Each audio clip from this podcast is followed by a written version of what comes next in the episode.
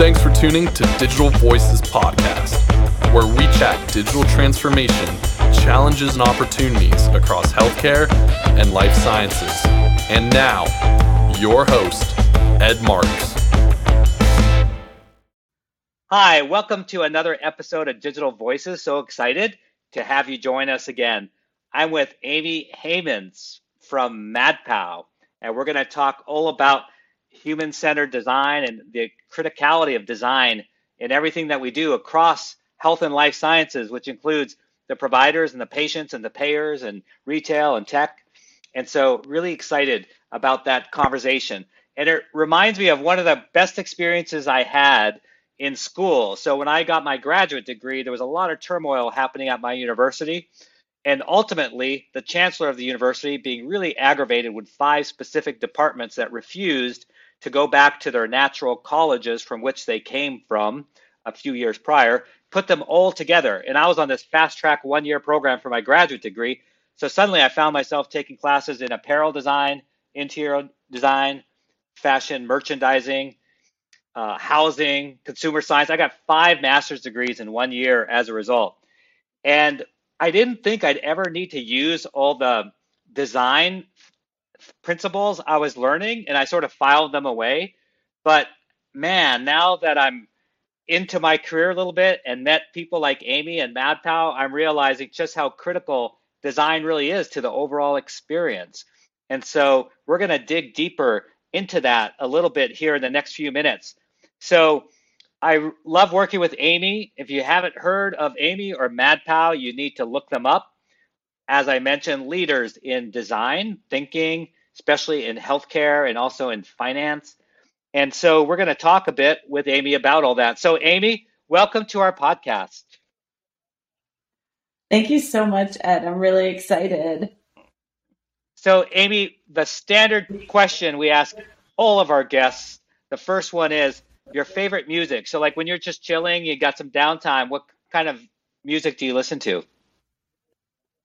Oh, wow. I have a sort of um, very varied and diverse music interest. So from hip hop to belly dancing music to Christian rock to jazz to Sinatra, just depends on the day, depends on the mood. Yeah, that's nice. I like all of that. So the other question we ask, just so everyone gets a sense about who Amy is, is do you operate by some sort of personal mantra or life message, purpose? You know, is there something that your true north?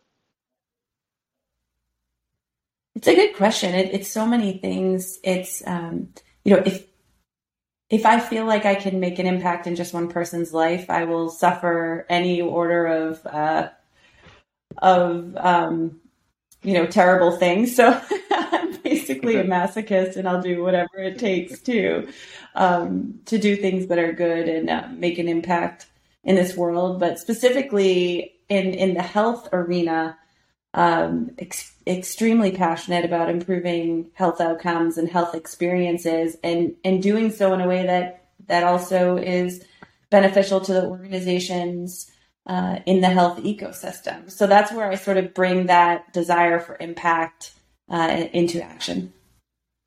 No, that's awesome. And Amy, tell us your story. So, did you grow up thinking one day I want to lead MadPow, a design firm, or what, how did you get to where you are today?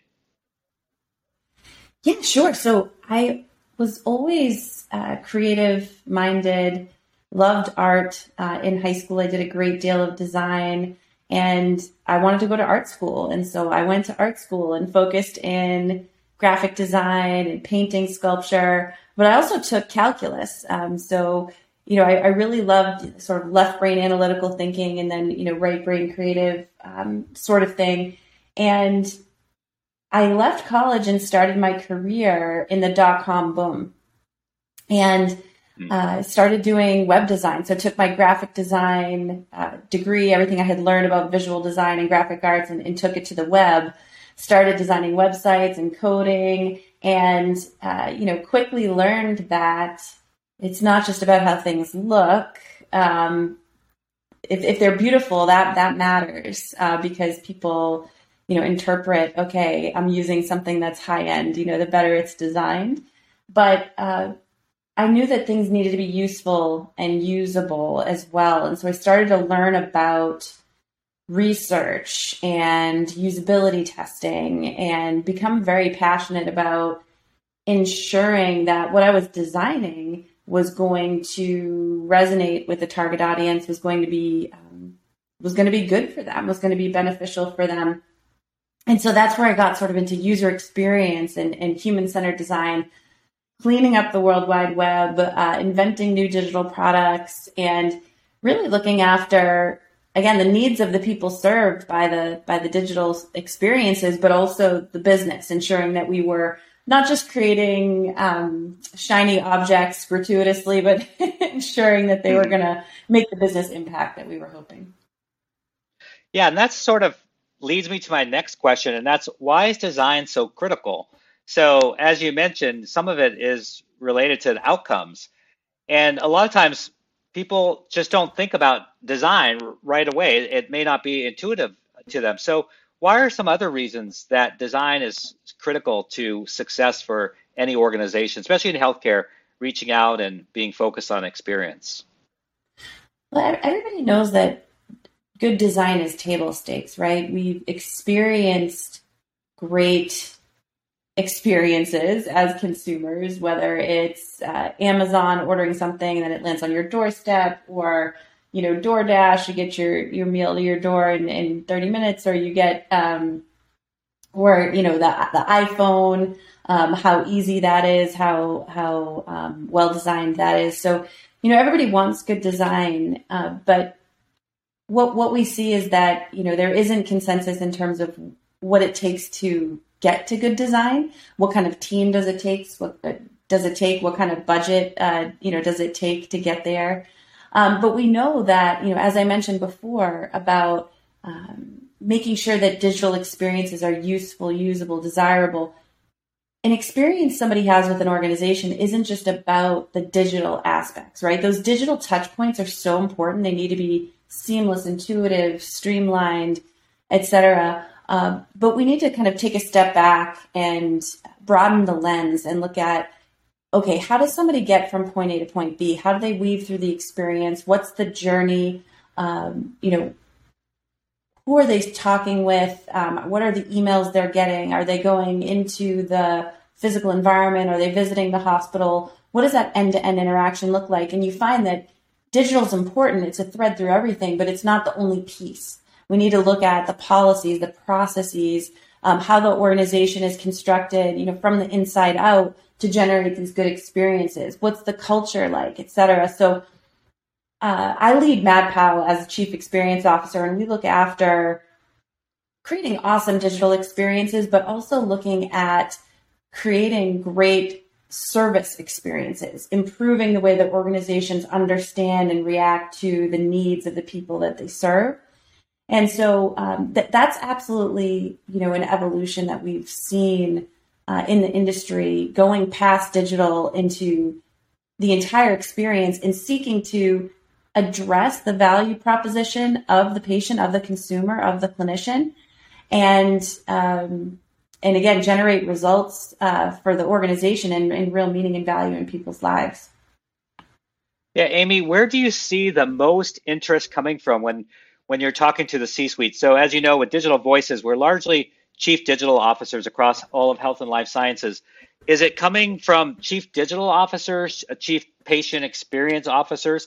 Who's the typical executive, or if there is a typical executive that really is pushing for great design? Yeah, sure. You know, it varies um, from organization to organization. In in payers, if you can imagine, they actually have it pretty pretty well worked out. I mean, they're still, um, you know, selling a product that very few people understand, and it's, it's sort of difficult um, to to build a relationship and to build trust with consumers. But from an organizational perspective, there are adequate budgets put into experience design in the digital front. Um, they're sort of understanding journey mapping and service design and service blueprinting and um, you know understanding consumer jobs to be done, and, and that's done typically. Um, there is a design group, and that design group or that experience group sometimes reports into digital, sometimes marketing, and sometimes um, uh, technology. Uh, but in any case, they're they're well staffed and well funded to to try to improve uh, member experiences. In life sciences, they're now um, you know marketing has always been present in life sciences, but now of course there's digital health, digital therapeutics, going yeah. beyond the drug, and looking at okay, how do we support patients throughout every aspect of their journey and uh, they're they've started up you know innovation groups digital health groups and they're starting to um, gain some headway and and show the value of applying the rigor scientific discovery that's applied in, in, in drug discovery applying that same rigor in terms of digital design and service design and experience design on the health system side, uh, I'm sure you could testify to this. So, hmm. um, from an experience perspective, Kaiser and, and, Mayo have service designers. They have folks that are looking at every touch point and, and how do you sort of sort it out and improve experiences digitally and, and again from a service perspective. Uh, but you know, other health systems sort of haven't um, come up to speed. Uh, you know, there may be a random designer here or there looking at um, improving digital experiences. There is definitely process improvement, but there there hasn't been this sort of design thinking, human centered design um, evolution or ownership inside the organization. Uh, you might have a doctor or a nurse uh, who's a believer in human centered design and innovation, but it sort of hasn't taken off. And it's like, okay, we deliver clinical excellence, we save lives, and it's like, yes, absolutely. And you know, we've invested so much money into EMRs and and you know there's stuff on the roadmap for Epic and it's it's going to solve all the problems, but um, there isn't a group that's looking at okay, how do we leverage all the resources that we have in place to improve patient and clinician experiences, and how do we how do we create a culture that is empowered to solve these challenges in the short term incrementally, but also look after future forward, longer term what kind of organization do we want to be like? What kind of relationships do we want to create? What kind of patient and clinician experiences do we want to, and caregiver experiences do we want to right. manifest? And uh, so there's a big opportunity moving forward. Yeah, Amy, you, you just touched on something too that's really important to remind ourselves that while we typically focus on the patient and appropriately so, we can't forget the caregiver experience. And we, we all know prior to the pandemic, you know, there was a lot going on in terms of burnout for caregivers. And with the pandemic, it only, the stress level only got higher. So applying strong design to the caregiver experience is critical as well. So, how, what would you give as? Oh, go ahead. Yeah. Sorry, yeah. I was going to say the patient and clinician experience are interconnected, right? If the, the patient's having a bad day and comes in, it's going to affect what the clinician experiences and, and vice versa, right? They're interconnected. And so we're yeah. even seeing human centered design evolve in the direction of relationship centered design. How do we optimize both together? Yeah, I like that. Uh, relationship centered design. So if I were in the C suite, or maybe I'm a CEO, and I've heard about design. I've heard Amy speak, attended the big conference, and I'm convinced I need design, but I don't yet have that sort of culture or infrastructure. What might be one or two things that you would suggest that someone who who gets it and wants to make change, what are some steps that they might take in order to bring about, you know, design thinking in their organization?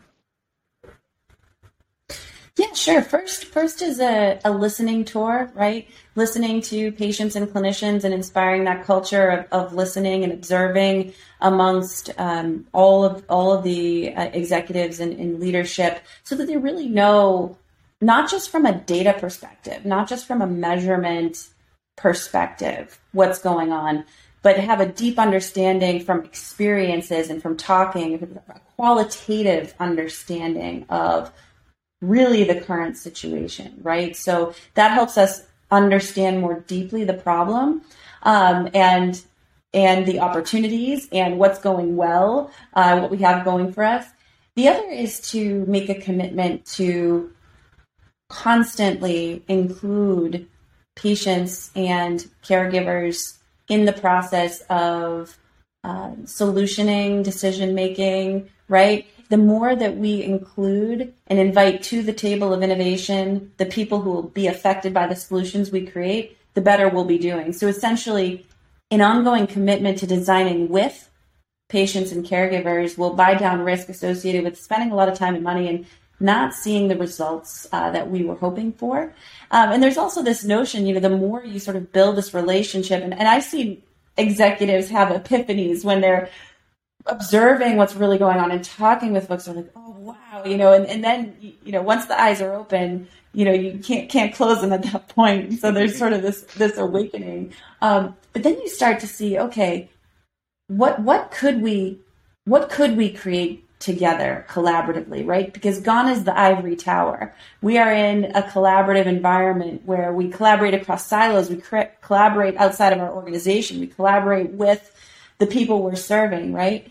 Um, and then if we can create a little bit of time for creativity um, and and principles based um, uh, decision making, so that we're empowering people to make decisions and, and harness a little bit of creativity in, in what they do, uh, so that we can start to envision a better way. Because you know, let's be honest, we, we have so many problems in health. We really need to figure out what the future might be um, and creating a little bit of uh, time and space and leeway for people to explore that. It's going to give them a lot of joy. It's going to give them a lot of meaning. And, and you know, especially in health systems and, and even just the health industry in general, where um, we're working so hard and, and um, burdenment and burnouts and issues. So to create those moments um, where we can really um, collaborate and leverage uh, creative mind, that's going to be very helpful. There's all sorts of models, methods, and techniques that can be leveraged.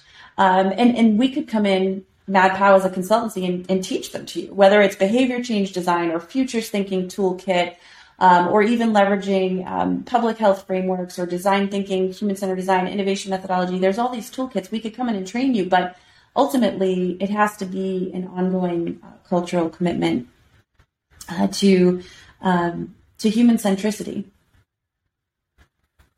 No, those are very, very practical steps that anyone can take. So thank you for that.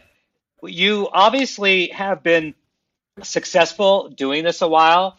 And Amy, I was wondering if you might share one or two success stories of some organizations that have undergone such a cultural transformation and embraced design thinking or relationship centered design and really made a difference in their outcome. So I know you work across health and life sciences and finance. So any any couple examples that you might share?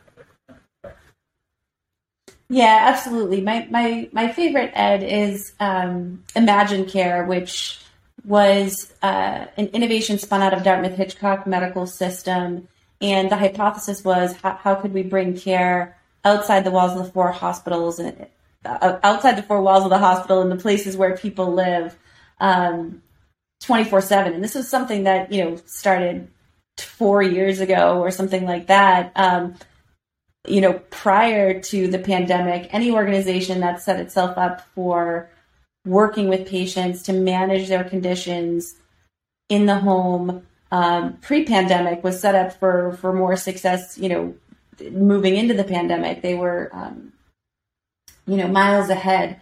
But this this solution, Imagine Care, really bought, brought value based care to life. It uh, basically had a smartphone device connected to Bluetooth biometric sensing devices, and uh, the patient, um, you know, top five chronic conditions: diabetes, hypertension, COPD, asthma, um, and even behavioral health uh, pathways, um, could take their measures. Uh, there was a digital health coach as well um, for for daily sort of um, motivation, and they could secure connect to a clinician monitoring this population 24 um, 7. And so, if someone stepped on a scale as a congestive heart failure patient and their weight had spiked, they would get a phone call within two minutes of taking that measure. So it's closed loop uh, monitoring. And what happened was, you know, patients uh, in this uh, solution they reported feeling like they were no longer alone. Somebody had their back. Um, 20% uh, cost reduction in managing this uh, patient population and 95% satisfaction rating, avoided visits to the to the ER, improved um, you know blood pressure, improved health outcomes, and so it really sort of brought to life everything that we knew was possible, uh, and it was just a, a phenomenal um, solution that we developed from scratch based on you know solid research and took all the way into um, into pilot and beyond.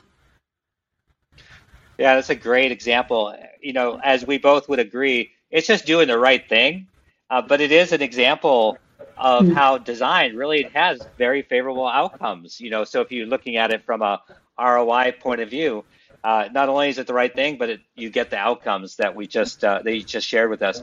And Amy, I recall I don't re- remember the specific client, but I know on the payer side too, you all have introduced some some very positive uh, design thinking capabilities, and as a result, some I, I, don't know if it was smoking cessation or or what the example was, but I know on the payer side too, you've made a huge impact.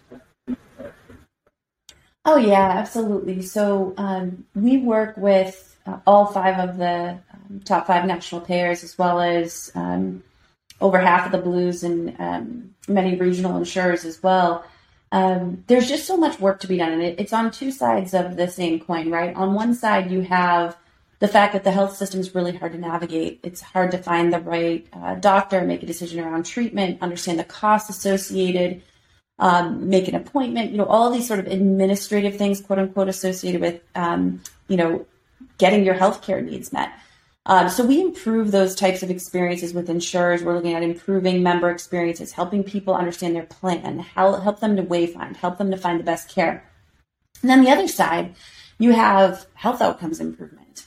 Um, so looking at how do we um, help people to improve their lifestyle behaviors in the direction of prevention and reducing risk? How do we reverse disease? Uh, how do we help people to manage their disease and, and build towards self efficacy and condition management?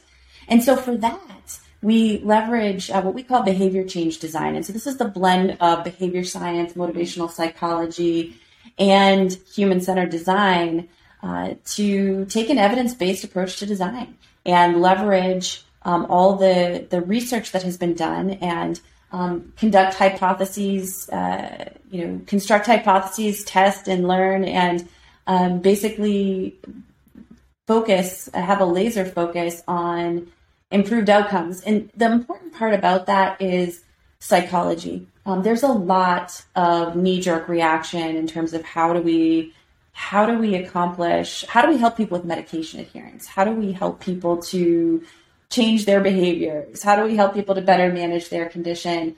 And people are, you know, human beings are complicated.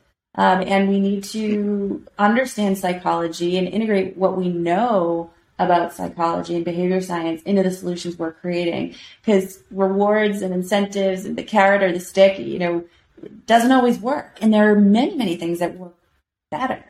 And so we're, right. we're helping insurers really do a, a better job in that regard. No, that's awesome. So we talked a little bit of theory. We went and talked practical things. You gave uh, four or five points of what anyone could do that had an interest in design thinking and bringing that to their organization. Then you shared some excellent examples of the outcomes that others have achieved as a result. Amy, what did we miss? So we just spent 30 minutes talking design and the importance in healthcare and we probably missed something that might be on your heart to share with us. So I wanted to leave the last few seconds with you. Anything that you'd like to share with our audience in closing? Well, I love that question, Ed, and I'm going to use it in, in my own podcast. um, but basically, um, futures thinking, right? Um, you know, none of us saw the pandemic coming, aside from probably ep- epidemiologists, but um, you know, the, the notion that this black swan event can kind of upend our lifestyles, um, and what other futures may there be out there? Uh, might there be out there? And so, futures thinking is sort of the new design thinking, okay? And futures thinking offers a toolkit that enables us to analyze various signals and trends happening not just in health but in other realms and all around the world so that we can start to formulate an idea of what potential futures may exist and consider what we would do. How would we react if we found ourselves in that potential future? We can also look at unanticipated consequences, unintended consequences, and look at, okay, how do our values or ideals, our desire for impact, um, what happens when we bump those things up against these potential futures? But what I like most about it is that we can we can envision a preferred future. What does a future look like where we're achieving that that virtuous circle yeah. between what real people want in their lives and what a business is trying to achieve and and create these cycles that lift everybody up um, and so through futures thinking we can start to do that and then figure out all right how do we roadmap and get there that's awesome what a great close amy thank you again for being our guest talking about design very intriguing and i know people can find you at madpow so thank you. Thank and you so much. Final, This is a lot of fun. Yeah, yeah, it's it's good. I, I love working with you, and, and MadPow's an amazing organization. So, a reminder for those of you who have a question for me, you can now submit your questions via email in a voice text. Send them to our email, which we'll post in the show notes, and we'll answer those live on the next podcast. Thanks, everyone, and talk soon. Hi, this is John Lynn from the Healthcare IT Today podcast.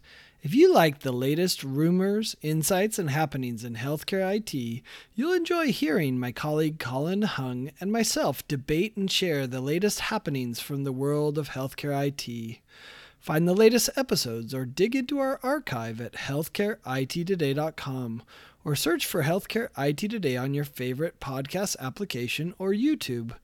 When it comes to healthcare technology, we love this stuff, and we can't wait to have you join in on the discussion of everything health IT. Thank you for listening to Digital Voices Podcast with Ed Martin. If you enjoyed this episode, subscribe on your preferred streaming service and leave a rating and review. And most importantly, thanks again for listening.